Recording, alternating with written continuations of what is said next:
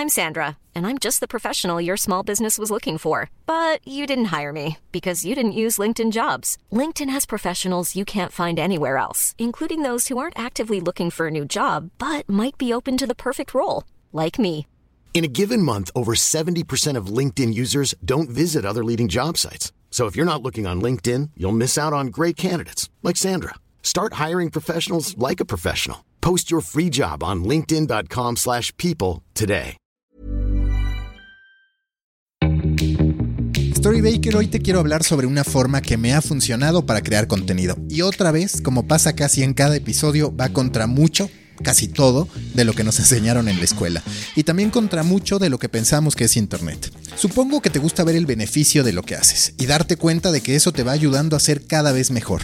Por lo general, eso suele estar precedido por la planeación y por la acumulación de específicos que has hecho en tu vida. Por ejemplo, aprender a nadar, aprender a andar en bici, aprender un idioma, hacer una inversión, realizar un viaje. Lo que te marca en la vida es lo que deja legado y créeme, para hacerlo necesitas dejar de concentrarte en el momento. Es hora de tomarnos un espresso. Shot 6. ¿Por qué no debo apostar por la inmediatez?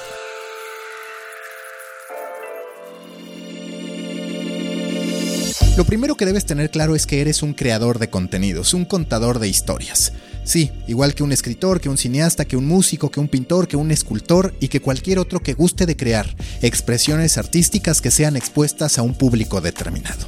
Para ellos como para ti bajo esta nueva óptica es muy importante el crédito, el reconocimiento no visto desde el ego, sino desde la creación y consolidación de un estilo que se haga de una base de seguidores dispuestos a seguirte a donde quiera que vayas. Es, digamos, la manifestación artística y la rúbrica de tu marca personal. Uno de los grandes vacíos de los medios de comunicación en México, sobre todo cuando hablamos en términos masivos y peor aún cuando quitamos a la televisión de la plática, es que son muy pocas las firmas personales a las que la gente sigue. Pasa en España que la gente compra El País por las crónicas de un periodista o de un grupo de periodistas específicos. Uno que no necesariamente es el que conduce el espacio estelar en televisión, sino que a partir de su pluma consolidó un sello que a la audiencia le parece memorable y digno de ser acompañado en el tiempo. En su gran mayoría, los lectores de medios impresos leen la pluma de las caras que salen en televisión, en México. Loret de Mola, López Dóriga, Ciro Gómez Leiva, León Krause y olvidan el resto de los apellidos que integran ese periódico.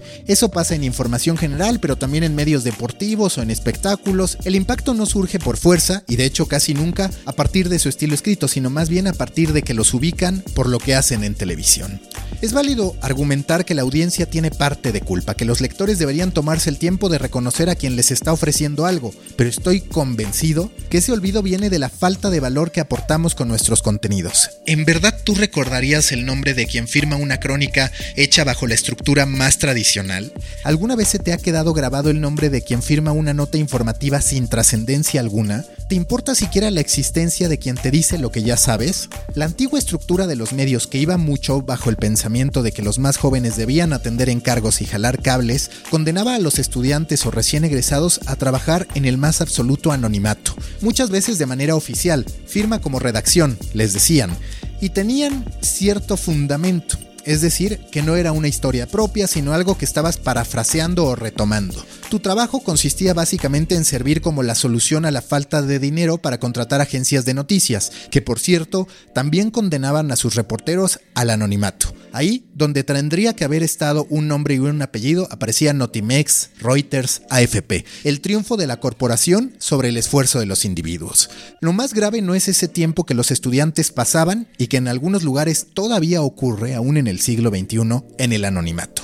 El crédito no es lo más relevante, menos cuando estás retomando notas, esquema bajo el que en estricto sentido se justificaba el firmar como redacción. La prioridad en esos años de formación es que la inquietud, o tendría que ser mejor dicho, que la inquietud no se adormezca entre tanta automatización. Es un error poner a los más jóvenes, o si eres joven, aceptar ese rol, a hacer un trabajo mecanizado que mata sus posibilidades de crear.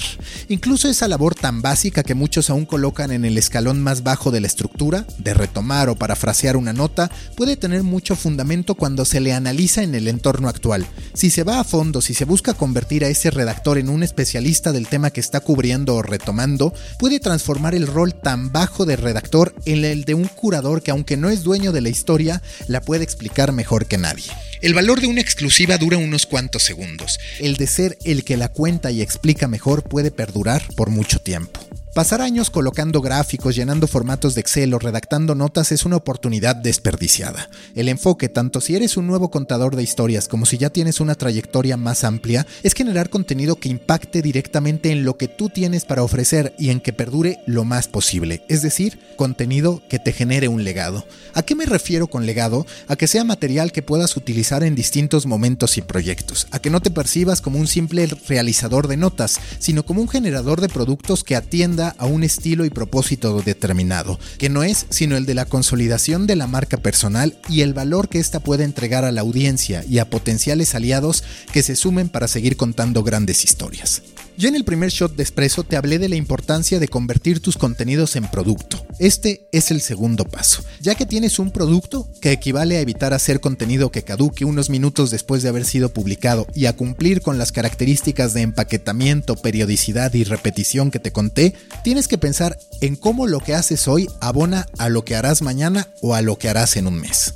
Y no es solo una cuestión de tiempo, también de formatos. ¿A qué voy? A que además de contemplar de qué modo lo de hoy te va a hacer más fuerte mañana y pasado, que llevado a la vida cotidiana se explica con los beneficios de ir al gimnasio durante algún tiempo determinado, debemos contemplar cómo el texto que hoy escribo puede convertirse en la base de otro formato, quizás en video, quizás en otro texto, quizás en una clase presencial o quizás incluso en una presentación de ventas. Ese legado se explica muy bien con los directores de cine, que más que dedicarse a hacer muchas películas, trabajan en que sus obras salgan lo mejor posible para que ese impacto lo beneficie en su próxima obra o para que esa próxima obra esté directamente relacionada con la obra anterior. Hacer contenido que deje legado requiere demasiada disciplina y necesita de mucha fortaleza mental, porque carece de ese gusto instantáneo que da el publicar algo y darnos cuenta que recibimos likes, shares o emociones por parte de los lectores. Y entonces, ¿cómo te mantienes motivado creando y publicando? Sí, pero atendiendo a un objetivo mucho mayor. Es decir, cuando publicas muchas notas no tienes más beneficio que la acumulación de notas publicadas, pero si las juntas no hay más resultado tangible que la cantidad de contenidos iguales en su estructura, pero inconexos en la temática y en su valor. Además, si te dedicas a generar pura nota informativa, ¿qué pasa si las consultas seis meses después se habrán ido directo al cesto de la basura? Porque todas perdieron interés, todas caducaron. Recuerda, el primer punto es convertir el contenido en producto. Sin producto no hay nada, somos anónimos, fantasmas insignificantes de Internet. Ya que tenemos el producto que puede o no caducar, por ejemplo el Pulso de la República, es un producto cuyos episodios pierden vigencia, pero no por eso pierde valor a partir de la reiteración del formato. Es distinto al resto y eso hace que mantenga sus diferenciadores. Otro camino cuando se trata de crear legado pasa por generar contenido evergreen. ¿Qué significa evergreen? Que no caduca. Partamos de lo básico, para que lo entiendas. ¿Cómo lavar el pelo de mi perro? Los 10 alimentos que más se consumen en diciembre, los mejores refuerzos en la historia de México, los 10 escándalos en el sexenio de Peña Nieto. Como pueden ver, algunos pudieran requerir algunas actualizaciones, pero en términos generales ese material puede ser consultado en cualquier momento y sigue atendiendo un interés de los usuarios, ya sea para su vida diaria, para recordar el pasado o para estar preparado hacia las festividades del futuro. Yo como lo aplico, piensen en la estructura de mis podcasts. Un formato caduca, el otro no. ¿Cuál caduca? De Coffee y no en su totalidad. Es decir, mis entrevistados exponen puntos de vista y dan a conocer estrategias de los proyectos en que están. Cuando ellos salen de ese proyecto, que por cierto ya varios han perdido su trabajo a partir de que vienen, creo que de hecho hay una especie de maldición o algo por el estilo que me da algo de miedo, pierde cierto valor lo que dijeron sobre ese proyecto en particular, pero se mantiene como punto de interés lo que comentaron sobre las tendencias de la industria y sobre la vida creativa en general. ¿Puedo usar el material recabado para convertirlo en un nuevo producto? Quizás sí. ¿Cómo? Ya se los iré mostrando, justo estoy trabajando en ello. ¿Y cuál de mis podcasts no caduca? Espresso. Las preguntas que respondo en cada shot tendrán una vigencia que, salvo cuando se presente un nuevo cambio de paradigma, que puede tardar años en ocurrir, permitirá que los oyentes vengan una y otra vez sin que yo tenga que volver a hacer ese contenido. Es un trabajo que sin duda deja legado. Y yo les pregunto, ¿deja más o menos legado si hago un guion o no para él? Quiero pensar que supieron la respuesta, pero si no les diré que deja más legado si hago un guion. Es obvio que lo podría improvisar y que incluso tendría sus ventajas como me pasa con The Coffee on the Road.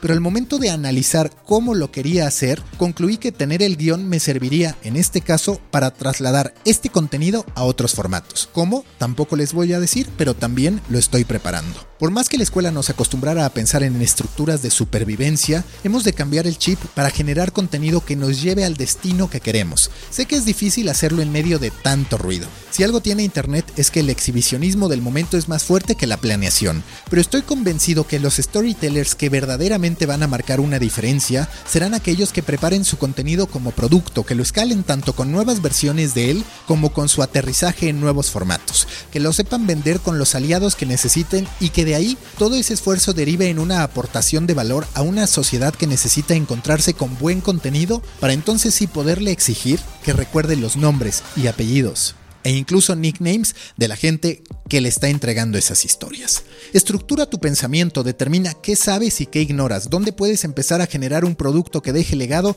y qué necesitas saber para crear productos en unos meses o en unos años. Tu siguiente gran historia, créeme, irá sobre aquello que ignoras, no sobre lo que ya sabes hacer.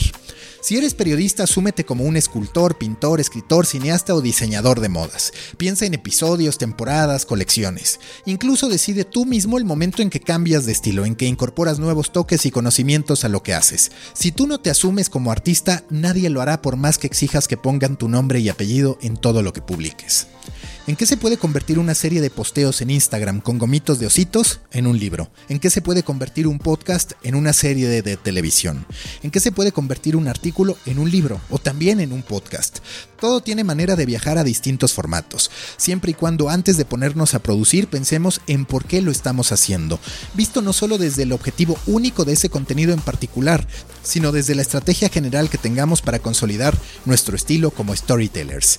Storybakers, hasta aquí el shot de The Coffee Espresso. Los invito a sugerirme temas para el espresso a través de maca.storybaker.co. También los invito a suscribirse a The Muffin, mi newsletter semanal sobre la industria digital y obviamente a escuchar The Coffee, donde cada lunes platico con los líderes que configuran la industria digital y del storytelling en México, Latinoamérica y el mundo. Nos escuchamos en la próxima gran historia que tengamos por contar.